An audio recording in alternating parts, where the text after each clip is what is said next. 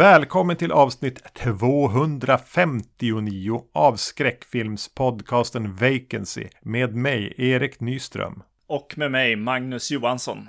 Jag brukar ofta tänka att vi har kommit bort lite från det här med att göra ett avsnitt med original och remake. En ganska enkel tvåfilmers avsnitt som jag i alla fall i mitt huvud var någonting vi gjorde mer av för några år sedan. Mm. Och nu när vi ska göra det igen, så om jag hade gjort 100 sådana förslag. Ja. Bara satt mig ner 100 skräckfilmer med remake. Ja. Då hade det här inte varit en av dem. Nej.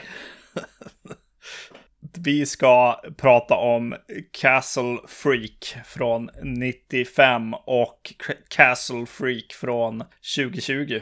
Mm. Det kunde man kanske inte vänta sig. Det var, vad heter den? Ja, men Njuta släpper den, och därför så såg jag det i mitt Facebook-flöde att det hade kommit en. Och så såg ett ungdomsgäng gå mot ett slott i början av trailern som hela tiden började autospela på Facebook. Ja. Då tänkte jag ju på att vi har velat se Stuart Gordon-filmer. Ja, jag tror att Stuart Gordon-fans skulle säga att vi har börjat i fel ände. Ja. Vi har pratat om den där, vad fan var det? Pit and the Pendulum. Pit and the Pendulum. Mm. Och så nu Castle Freak. Vad ska vi ta härnäst då? Typ Dolls eller Fortress eller någonting. Exakt. Ja, så det var alltså Njutas reklam som ledde dig i den här riktningen. Precis. Mm. Väl spenderade marknadsföringspengar där av Njuta alltså. Exakt. Så jag menar, om vi pratar om en film, det är då den bryter igenom till mainstream. Yes. Mm, men jag känner mig även som världens sämsta Lovecraft-läsare, för jag håller ju på och plöjer den här complete unabridged fucking everything i kronologisk ordning med Lovecraft. Jag refererar till den tidigare flera gånger här på podden. Mm. Men jag har ju aldrig läst någon av de berättelser som filmatiseras. Ja, okej. Okay. Och nej, jag har inte hunnit läsa The Outsider än heller. Just det. Men på tal om Stuart Gordon då, så när vi pratar om Dagon, ja. Den har jag läst. Just det. Det är bra. Den här Castle Freak är till en väldigt, väldigt löst baserad på den där The Outsider. Berättade Stuart Gordon i extra materialet. Kanske att nyinspelningen är närmare Lovecraft i alla fall. Men vi kommer dit. Mm. Vi krånglar inte till det här mer än att vi tar dem i kronologisk ordning såklart.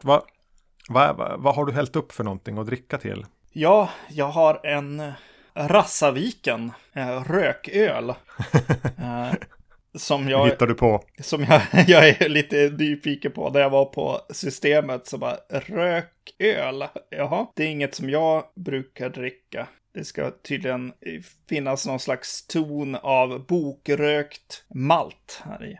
Gör det då? Nu när du har smakat på det. Ja, alltså, ja. Vad roligt med en rökig. Ja, men jag drack ju den där för något avsnitt sen, den här typ en rökig stout med honung. Det här är typ en rökig lager typ. Ljuslager. Ja, det är det vi ska börja.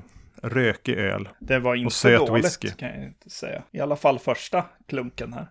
Kanske blir mycket. Det kanske inte är så att du köper ett flak och sätter i sommarstugan och bara dricker. Nej, precis. Hm. Jag har en superbitter, heter den. Birra Artignale. Någon slags ale. Ganska söt och bitter eftersmak. Som livet. Supersött men bitter eftersmak. Ja. Yeah.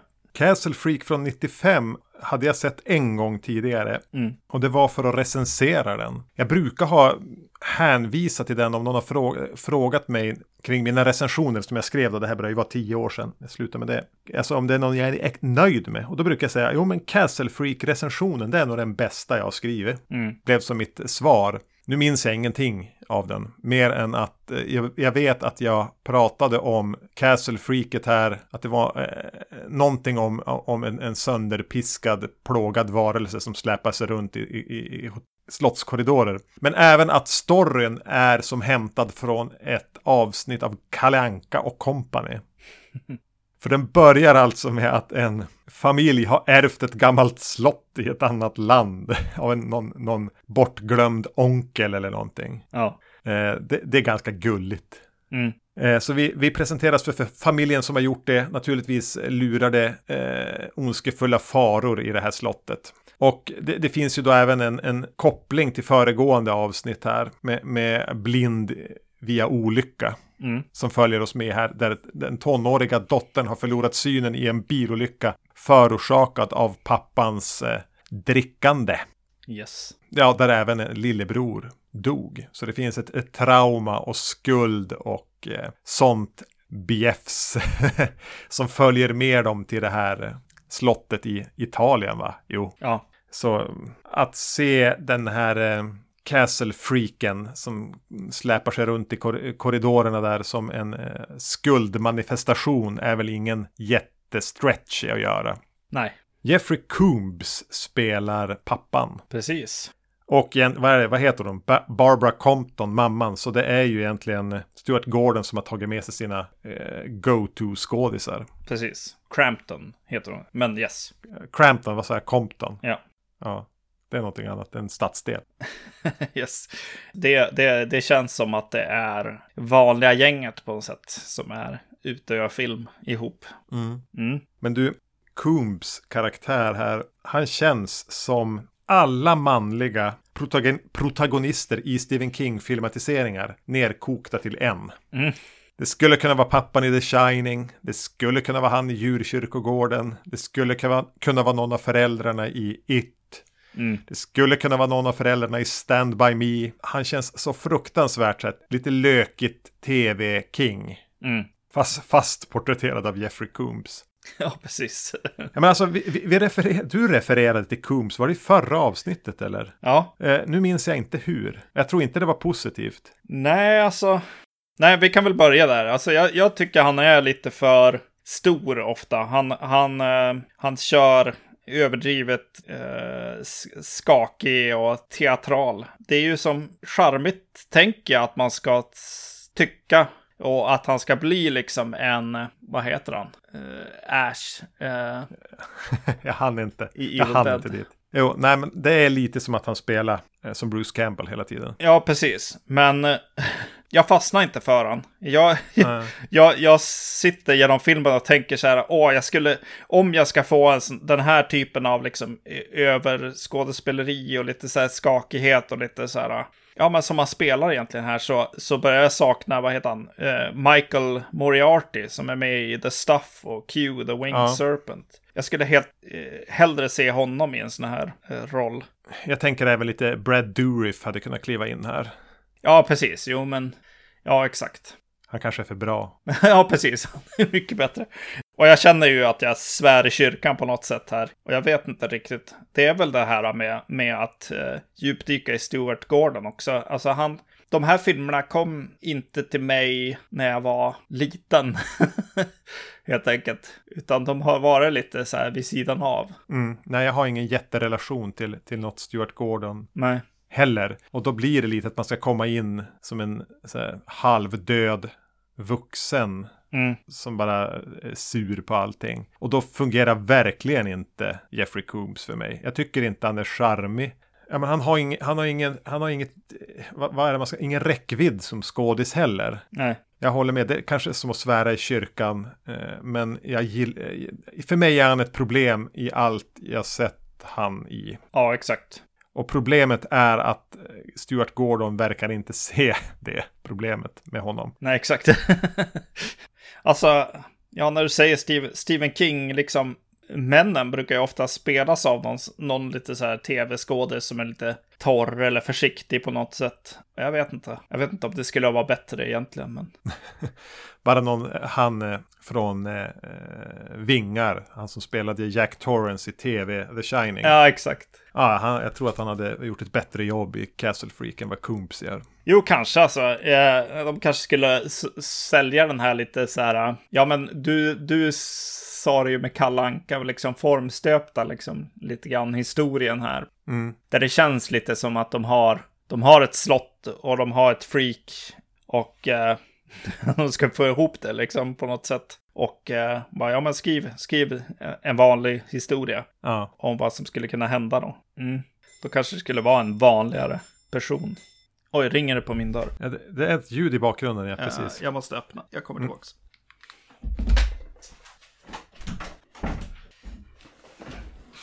Jag hade låst ut min familj. Det är ju ett...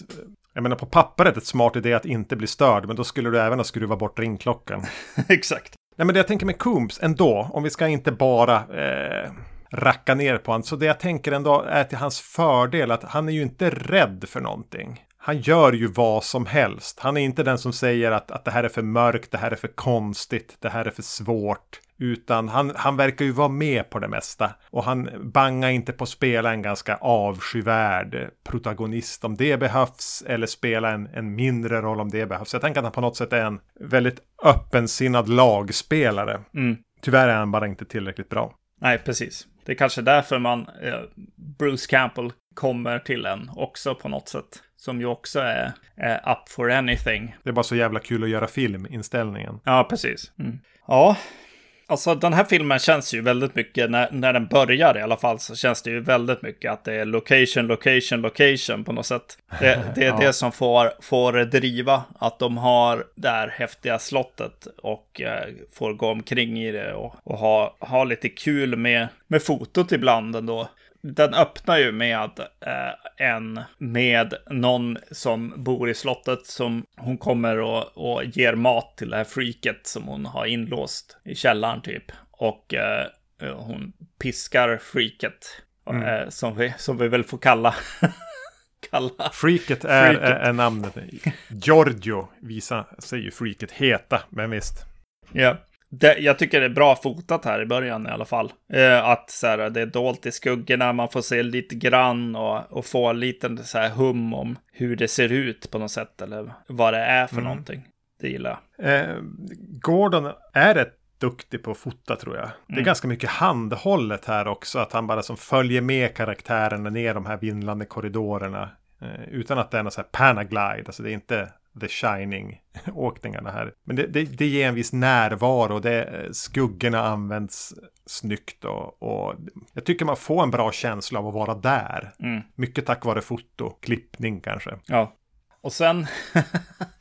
så tycker jag att den här inledningen liksom slutar ju intressant. Liksom. Hon som har freaket inlåst. Och en katt har hon också i slottet. Och har man liksom någon inlåst i källaren och eller en katt, då får man ju inte gå och dö. Det är inte okej. Vem ska ta hand om katten och freaket då? Exakt. Hon skulle ha tänkt på det när de piskade honom så hårt att de fick hjärtflimmer. Ja. Oansvarigt. Oansvarigt, ja precis. Ja. Nej, men så där var jag en stund innan vi väl kom tillbaks till slottet, och han hade ärvt det och det var folk på plats igen. Så bara, ja men okej, ja men då är det löst i alla fall. Någon kan mata katten, någon kan piska freaket igen. Japp. Men även om det är ett nästan så här infantilt upplägg på den, så jag har aldrig något problem med infantila upplägg egentligen. I den här typen av film, något vi kunde ha hyrt 95-96 och bara hamnat i. Nej, precis. Jag vill nästan ha det så. Och jag tycker egentligen att... Ja, Combs då, som inte kan bära den plågade manliga, så är ju hon, vad heter hon då? Barbara Crampton. Hon funkar väl, jag tycker att den här blinda dottern hon är rätt bra på att vara blind, 16 år, vad kan hon ha varit, typ 15-16 här? Ja, något sånt. Fungerar väl, och sen blir det ju väldigt mycket bara att tassa runt i slottet, är det någon där, vad händer egentligen? Mm. Och det har jag inga problem att hänga med på. Nej. Så det finns något tilltalande med det här jätteenkla upplägget, och jag menar, skulle jag åka till ett slott så skulle jag ju förvänta mig att det är någon mer där, någonting, kanske inte ett sönderpiskat freak, utan kanske snarare ett spöke då, men det hör ju som slottet till, det blir så klassiskt i det, att det finns en hemlighet där, och den knyter an till pappans demoner på något vis. Ja, precis. Ja, det kanske har med Stephen King-grejer liksom, när det blir lite övertydligt ibland med så här demonerna som man kämpar med liksom. Men jag tycker det är lite roligt också liksom. det här med att Barbara Cramptons, alltså frugan, inte kan förlåta sin man, såklart. Mm. Fullt förståeligt. Deras son är död och deras dotter är blind för att han dricker, liksom. Så han har ju liksom två problem där. Att han är lite utfryst ur familjen. Han får inte ligga. Ja, vilket egentligen är hans största problem. Ja, precis. Det är mer det, ja, precis. Ja, men försöker han ju hålla sig från alkohol. Mm. Och där tycker jag att den är ganska rolig, liksom. När han helt plötsligt hamnar i världens största... och välfyllda vinkällare. Ja. Det är roligt på något sätt.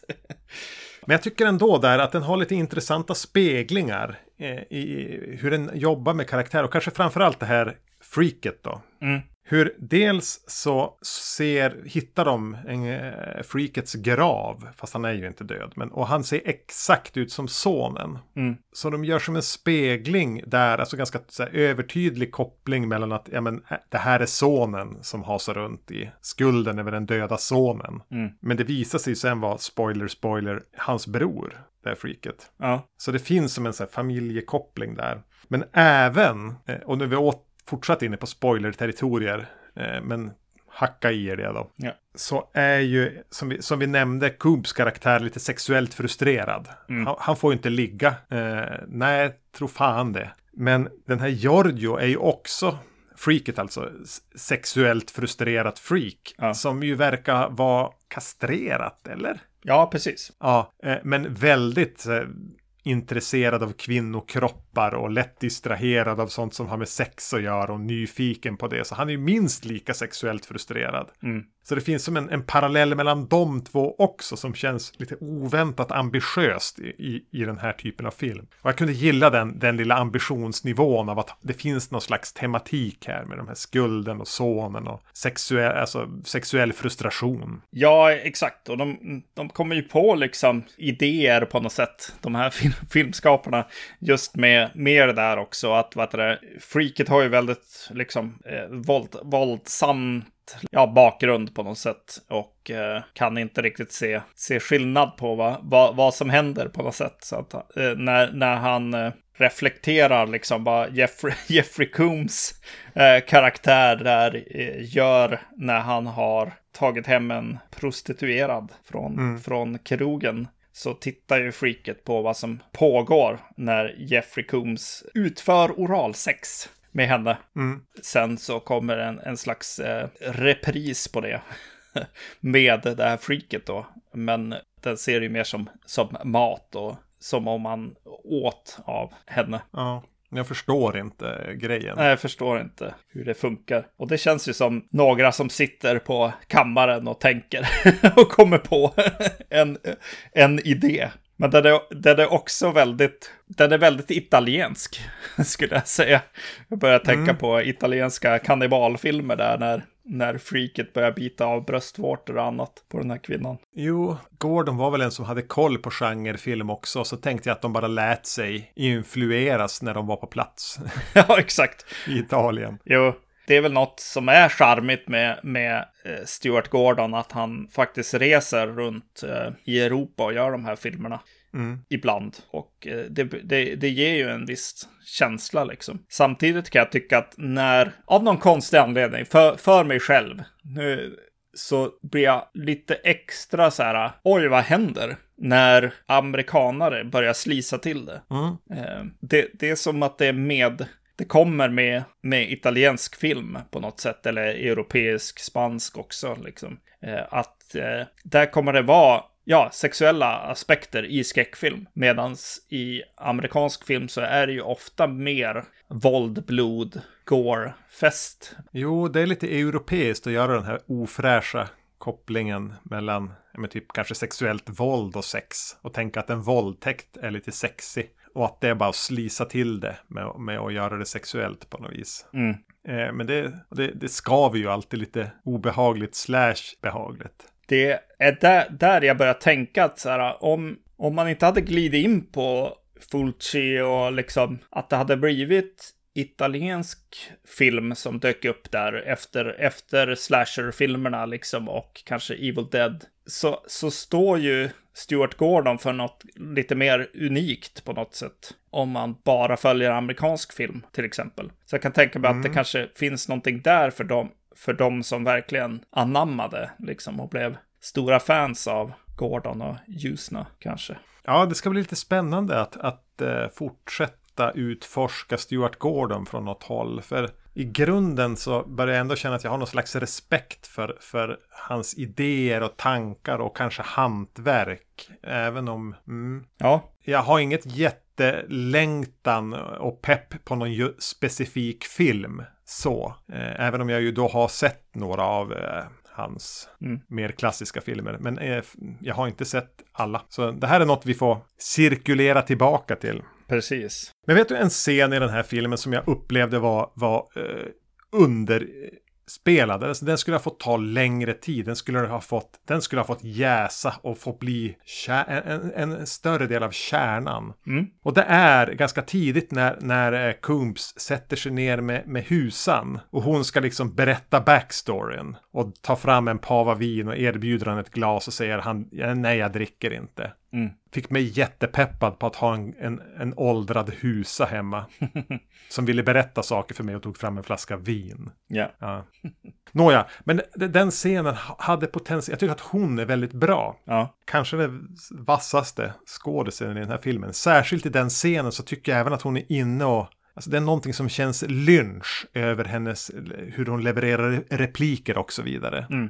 Låt henne berätta. Den scenen kunde ha fått ta mer tid i anspråk. Bara få vara lite intensivt i bara hur hon berättar och bara låta ett obehag sprida sig in i Combs och oss där. Ger den bara 1 minut till i tystnader och blickar och mellanrum mellan orden eller någonting. Mm. Där fanns det någonting, framförallt i hennes skådespel. Ja. Elisabeth Casa heter skådisen. Hon var med i den här La Bête, The Beast, som Rickard tvingade oss att se. Ja. Fråga mig inte vem hon spelade, men hon var med. Jag charmas ju också av att inte bara vara i Italien utan att även ta med skådisar och låta dem ha väldigt bruten dialekt och sådär. Jag tycker det finns något charmigt med det. Även den här polisen som kommer in och är med lite senare liksom. Det är också rätt bra. Ja, och det lokala liksom på något sätt gillar det. Ja, men det blir verkligen som att Gordon har tagit med sig några amerikanska, brittiska skådisar till Italien. Mm. Och så har han, då alla som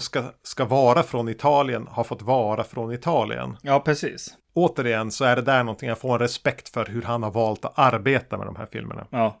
Jag vet att det var en till replik, men den skrev jag inte ner. Men jag upplevde att den lånar klassiska repliker från andra filmer. För det är vid ett tillfälle som en karaktär säger till en annan Stop it, you're acting like a child.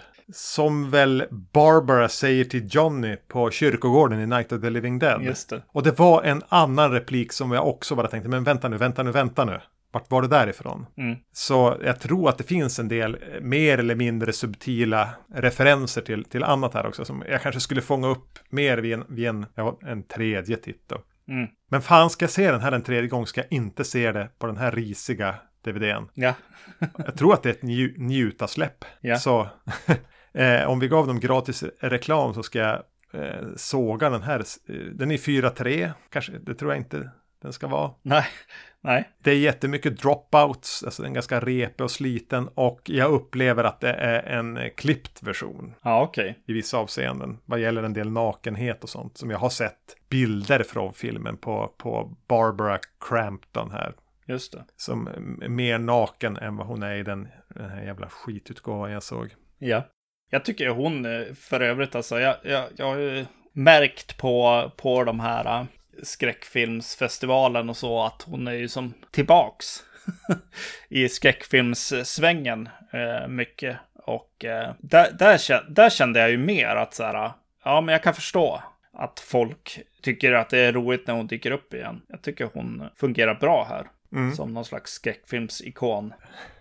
Byggd av Stuart Gordon. Ja, exakt. Ja. Men jag måste ju nämna någon till grejer som händer i den som jag tyckte var väldigt mysigt. Och det är ju att den här freaket har ju liksom suttit fast i väggen med en kedjor. Och tagit sig ur på ett väldigt obehagligt vis. Men det roliga sen, det är ju hur de använder det när de låter freaket gömma sig under ett lakan. Och sen börjar jaga Combs, tror jag det, som ett lakanspöke med så här kedjor genom ett slott. Ja. Jag tyckte att det var jättecharmigt och rolig idé. Jo, men jag gillar den bilden av den här vanskapta, sönderpiskade, insvept i ett lakan med kedjor, varelsen som haltar runt. Mm. Som sagt var, det var något jag skrev i recensionen som jag minns det. Och det kan jag väl fortfarande gilla, även om den är tangera på hur mycket den klarar av att synas i bild, freaket. Det är lite latex bonanza. Alltså jag tycker ändå att vissa scener är genuint mörka och obehagliga. Den är ju inte rädd för att gå in i sånt som känns ganska nattsvart.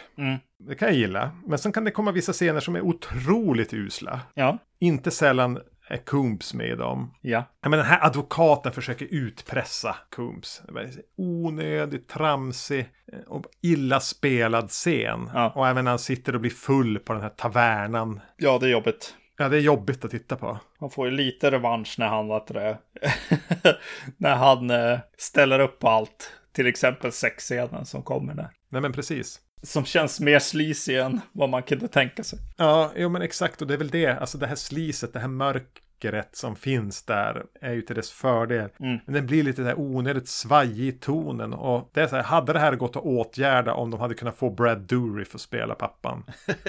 Eller han du pratade om, Moriarty. Ja. Michael Moriarty. Ja. Bara någon som har någon nyans eller ett djup eller någonting mer än vad Combs sa, som mest bara känns som en ja-sägare och pajas. Ja, vi får väl se. De har ju gjort om den. Ja, de gjorde ett nytt försök. Yes. 2020. Men den har väl börjat dyka upp nu egentligen. Ja, yes. Någon sån här pandemilimbo kanske. Alltså det är ett så jävla jobbigt namn på regissören. Han heter Tate, det är inte svårt att säga. Men han heter typ Steinsiek eller Stjensek eller någonting. Ja. Verkar ha gjort en del filmer, men verkar mest vara någon specialeffektssnubbe som fått chansen att regissera en del låg till nollbudgetfilmer. Men den är skriven av en kvinna som heter Kathy Charles. Som på sitt samvete har ett manus som väl fortfarande är så här i någon slags development hell eller vad man säger. Men som har varit väldigt efterfrågat, omtalat. Som heter The Kings of Maine. Som är någon slags Stephen King biopic. Okay. Jag har ingen aning om premissen. Eller om det är någonting som King har sanktionerat. Eller vad det då kan vara. Men det är ett omtalat manus som hon är ansvarig för. Okej. Okay. För annars har hon ju också skrivit en ny vampyrfilm som Barbara Crampton är med i och också har producerat. För hon har också producerat den här, Barbara Crampton. Så hon producerar skräck nu för tiden. För när jag såg den så, det här är en av de få gånger jag skriver ner så produktionsbolagen, eller vad man ska säga, finansiärerna. Bara Fangoria är första namnet. Yeah. Ja. Andra namnet, Media Finance Capital. Ja. Yeah. Är det tanken att de här två ska ta ut varann, eller? Det känns som han, vad heter han? Gordon Gekko och någon Kim Newman har gått ihop och ska producera en film. Men Fangoria är väl att slänga in pengar och pepp i en del projekt. Ja. Är de inte det? Jo, precis. De har gjort några filmer. Men alltså, men det var roligt med produktionsbolagen och det var ju en del som hette liksom, var lite fyndiga för det var ganska många i början där. Men det är också för att det är roligt att se stora röd gotisk text. Ja, jävla vad gotisk den är. Det var nice förtexter på något sätt. Det var väl någon Dracula-film som fick en vink från mig som gjorde det där också. Eller från oss kanske. Och det är väl ungefär samma sak. Liksom. I bakgrunden får man ju se en del av slottet också, ett torn där. Ja, det är kul. Men premissen här är ju i stora drag den samma. Det är inte en familj här och pappan är över slottet, utan här är det ett ungt par där kvinnan är över slottet. Men det som har hänt henne strax innan är att hon på grund av sin halvsunkiga killes dåliga alkohol, drog och körvanor har förlorat synen i en bilolycka. Mm. De åker först till slottet själva.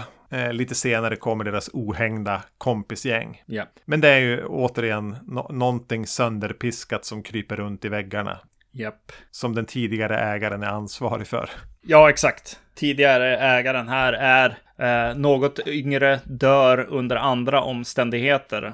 Hon är ju någon slags religiös person. Man tänker lite så här nunna eller något. Mm. Som piskar sig själv också vid sitt altare där. Och hon dör under lite mer mystiska omständigheter där vid sitt altare. Jo, alltså det är så tydligt i förra Castle Freak att det är typ en gammal kvinna som dör av alltså typ svagt hjärta på ålderns höst. Ja. Men här blir det lite mystiskare. Vadå? Hon piskar sig själv så hon blöder ymnigt, men dör man verkligen av det där? ... Ja, och sen så kommer sen så blir man ju introducerad till det här ungdomsgänget som är på någon slags tyskdoftande klubb. Ja. Där de glest befolkad klubb. Ja, det är väldigt få på den här klubben. Den är covid-säkrad. Ja, allra högsta grad. Jo. Och man vill ju slå ihjäl allihop. Ja. Eller? Ja, jag tycker att den är ju rätt bra på att presentera de här karaktärerna, och jag tycker att gänget på något sätt liksom, ja, de är ju alltså struggling actors. Ja. Och jag kan inte klandra dem egentligen, kan jag tycka. Jag kan tycka att de gör sitt jobb som de har lärt sig att göra sitt jobb lite grann. Titta dig runt lite grann, var med i scenen och... Ja, jag vet inte. Det finns något... Jo, men skådespelarna gör ju det de ska. Alltså kämpa på. Liksom, som du säger, struggling actors. Kanske till och med någon av de här kan bli någonting. Mm. Det är inte omöjligt. Men karaktärerna är bara jobbiga. Ja. Jättejobbiga. Allihop. Men sen ställs jag som sen inför dilemmat. Liksom, var hon bättre när hon hade på sig tajta skotskrutiga jeans och hade håret i flätor och var lite bitchy? Eller blev hon ännu jobbigare när hon sprang runt i mer så här, hej, jag går samhällsprogrammet och har utsläppt hår och har blivit blind? Ja. Jag vet inte vilken av hennes två personligheter som var mer provocerande. Ja.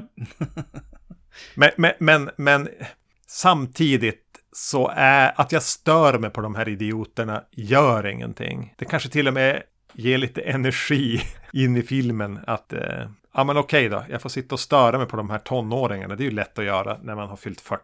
Ja. Det här ligger kanske mer hos mig än hos dem. Ja, precis. Det skulle säkert ha varit där i yngre dagar. Nej.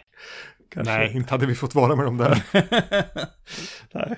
Och de hamnar ju efter den här klubben, och det är han är kanske lite flörtig med någon annan tjej, och de med varann. Och, ja. Men de hamnar i bilen och ska köra därifrån, och de har inte bara druckit alkohol. Och bilolyckan, så tänkte jag först, alltså av någon anledning så sladdar han råkar köra över i fel körfält och måste väja undan en frontalkrock. Yeah. Och bara dundra ner för en slänt. Och man får se det liksom i en ganska vid bild hur en bil bara kör lite grann ner för att smäller i något som verkar ett ganska plant underlag där nedanför och rullar fram lite grann. Ja. Jag tänkte bara, fan vad schysst att göra en så här light olycka. Så jag väntade som bara på klippet in i bilen där hon bara skriker på honom, vad i helvete håller du på med egentligen? Exakt. Ja. Och jag tyckte det var ganska snyggt genomfört. Men vi får inte det där klippet in i bilen när man nästan förväntar sig att, ja men kolla, vi kan faktiskt köra hem fortfarande. Ja, exakt. Nej, då helt plötsligt så står bilen mot något räcke med dörren öppen och hon ligger bredvid, har blivit utkastad eller kryper ur eller någonting. Och mina ögon.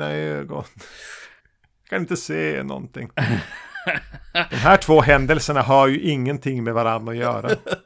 Nej, precis. De har också klippt bort bort en lång scen där de körde vidare men hamnade i en annan olycka. Ja, exakt.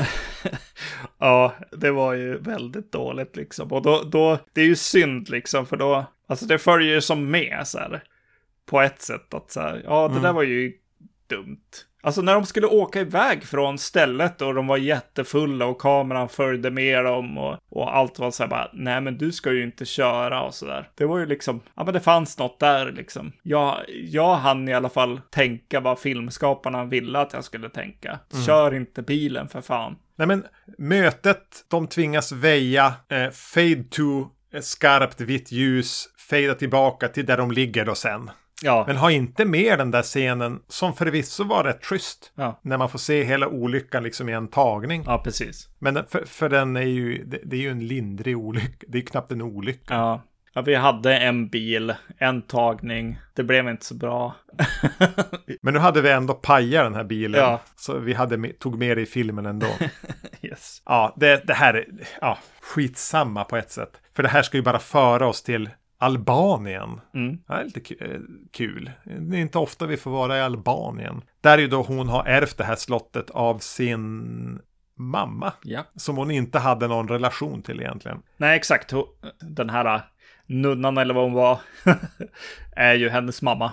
Och hon skulle väl inte få barn helt enkelt. Så det blev ju bort. Adopterat. Så förstod jag det i alla fall. Typ. Något sånt. Och återigen så har de ju då ärvt ett, alltså det är ju inget lit, det är ju inte bara en mansion. Alltså det här är ju typ en borg. Det här är ju en fästning. Det är ett enormt slott hon har ärvt här. Anledningen att de är där är ju egentligen för att inventera och avyttra och bara sälja skiten.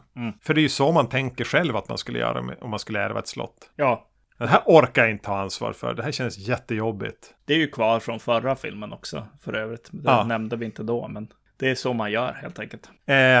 Så hon och hennes... hon väljer också behålla pojkvännen som är ansvarig för att ha gjort henne blind, för att han tar droger, dricker alkohol och kör som en idiot. Men även hon är lite tveksam till att ligga med honom efter det här.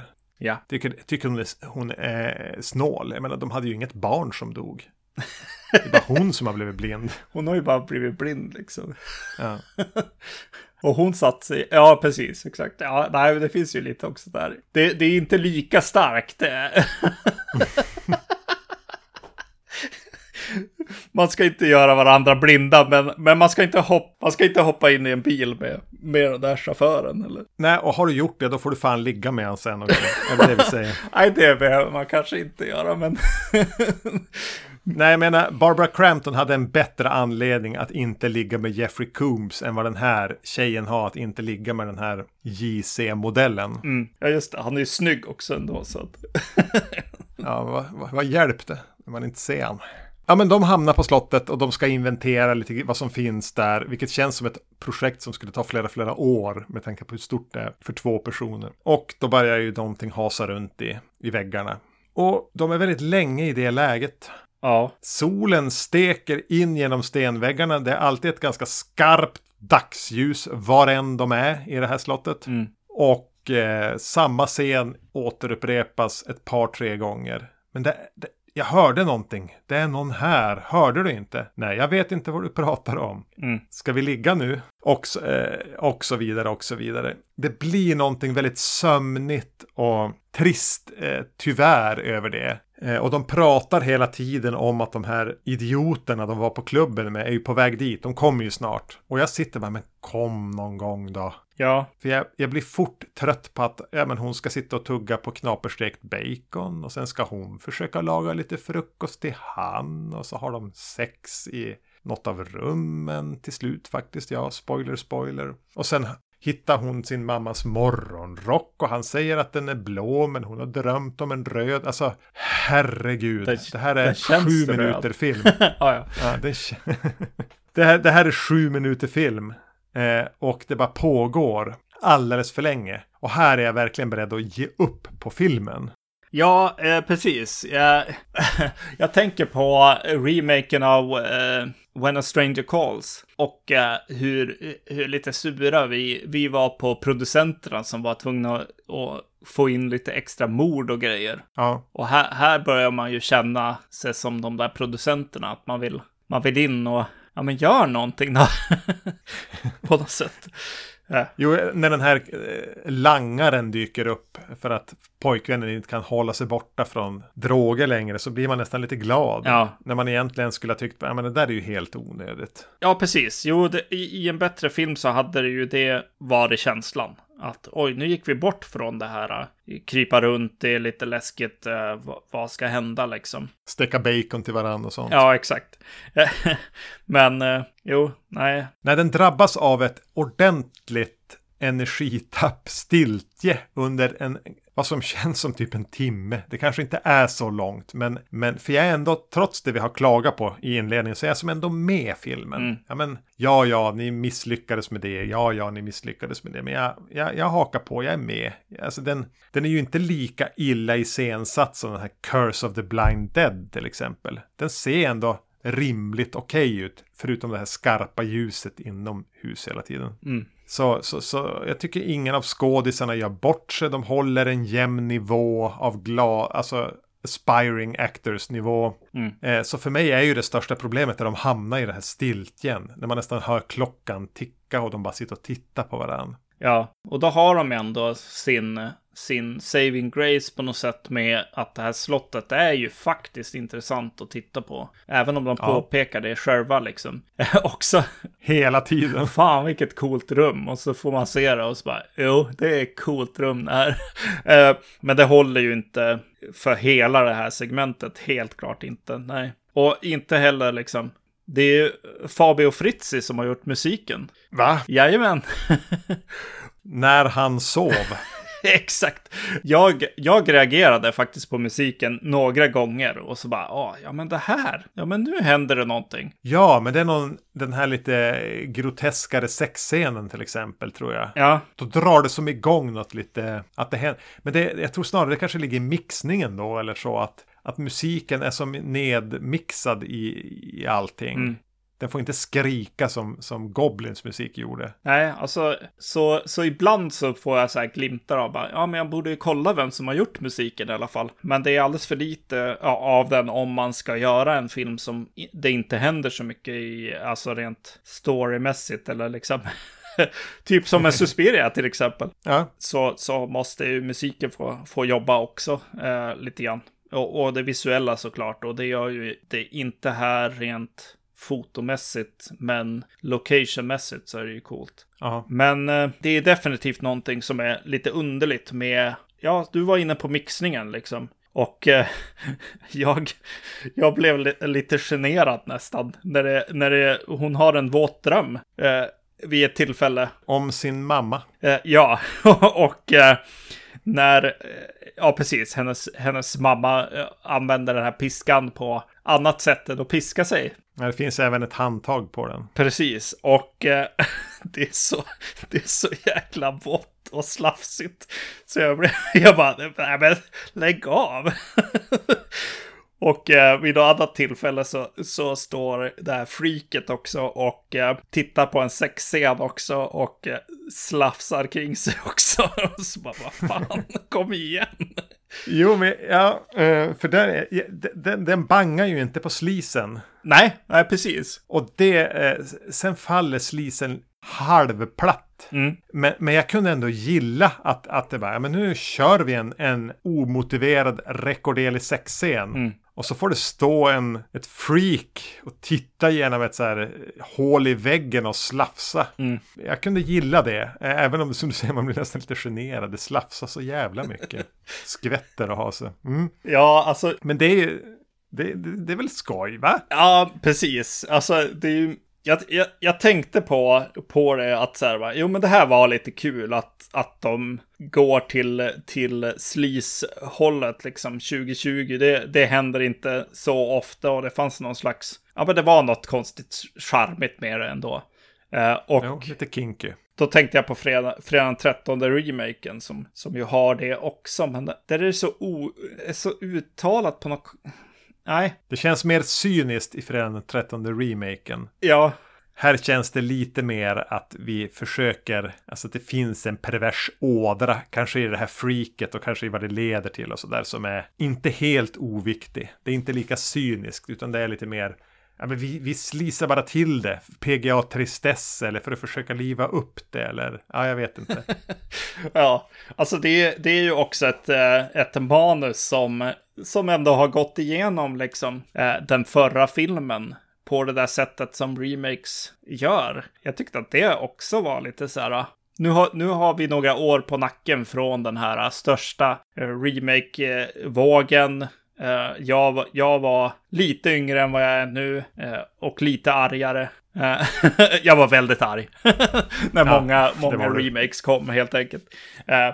Men nu finns det någon slags liksom nostalgi nästan kring det också med den här filmen. Att de gör, ja det kanske är att det är lite lägre budget och lite mer så här glada människor försöker göra ett filmuniversum på något sätt här. Ja. Och det är mer charmigt då helt enkelt än när, ja jag kommer inte ihåg vad de heter, Brad, ja jag kommer inte ihåg vad de heter, Platinum Dunes gör det. Du, fan det där funkade inte. Platinum Dunes.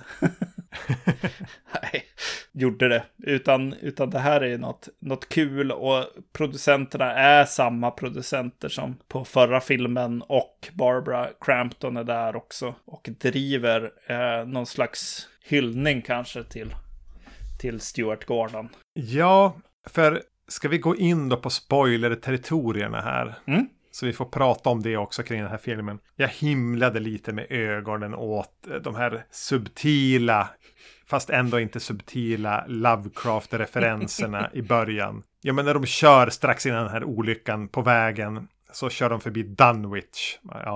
Ja. Kul. Och när hon stapplar runt blind i det här slottet så råkar hon välta ner en staty som ju tydligt är Cthulhu. Mm.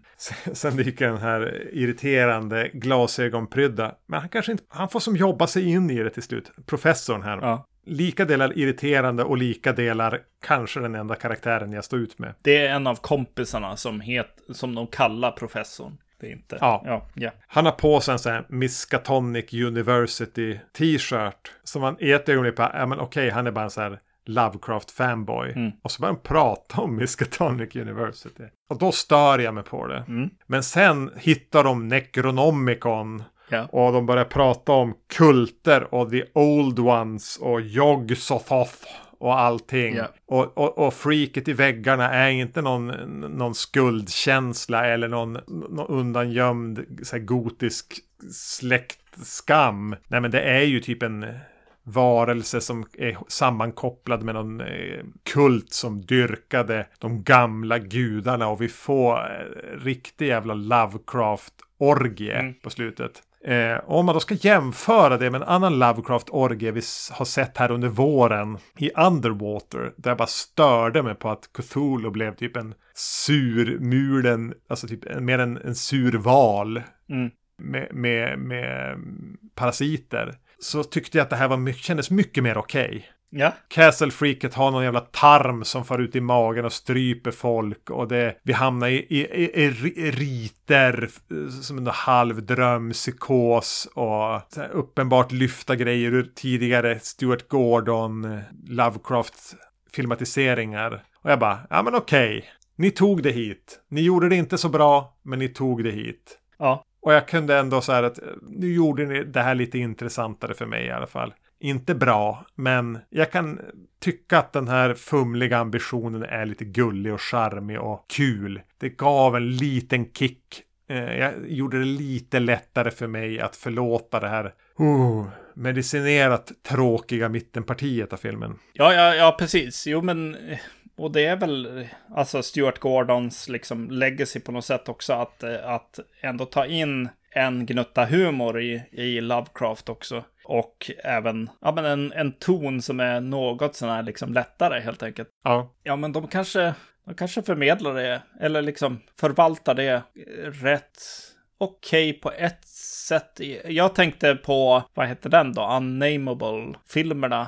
Som är så här halvmysiga, dummys också. Ja. Alltså, ja precis. Hela spoiler-delen här har vi gått igenom nu.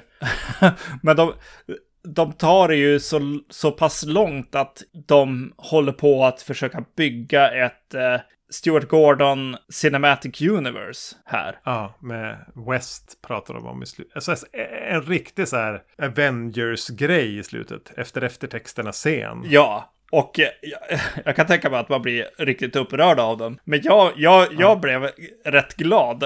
Jag har ju en konstig förkärlek till världsbygget i de här nya monsterfilmerna, Godzilla och dem. Ja.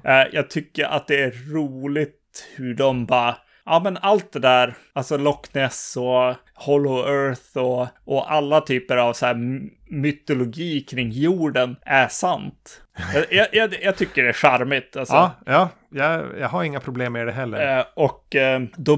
Då blir jag lite glad att Barbara Crampton, som jag ger, vad heter det? Lyktan eller vad man ska säga, facklan här, kommer in och bara, låt oss göra det här, vet jag.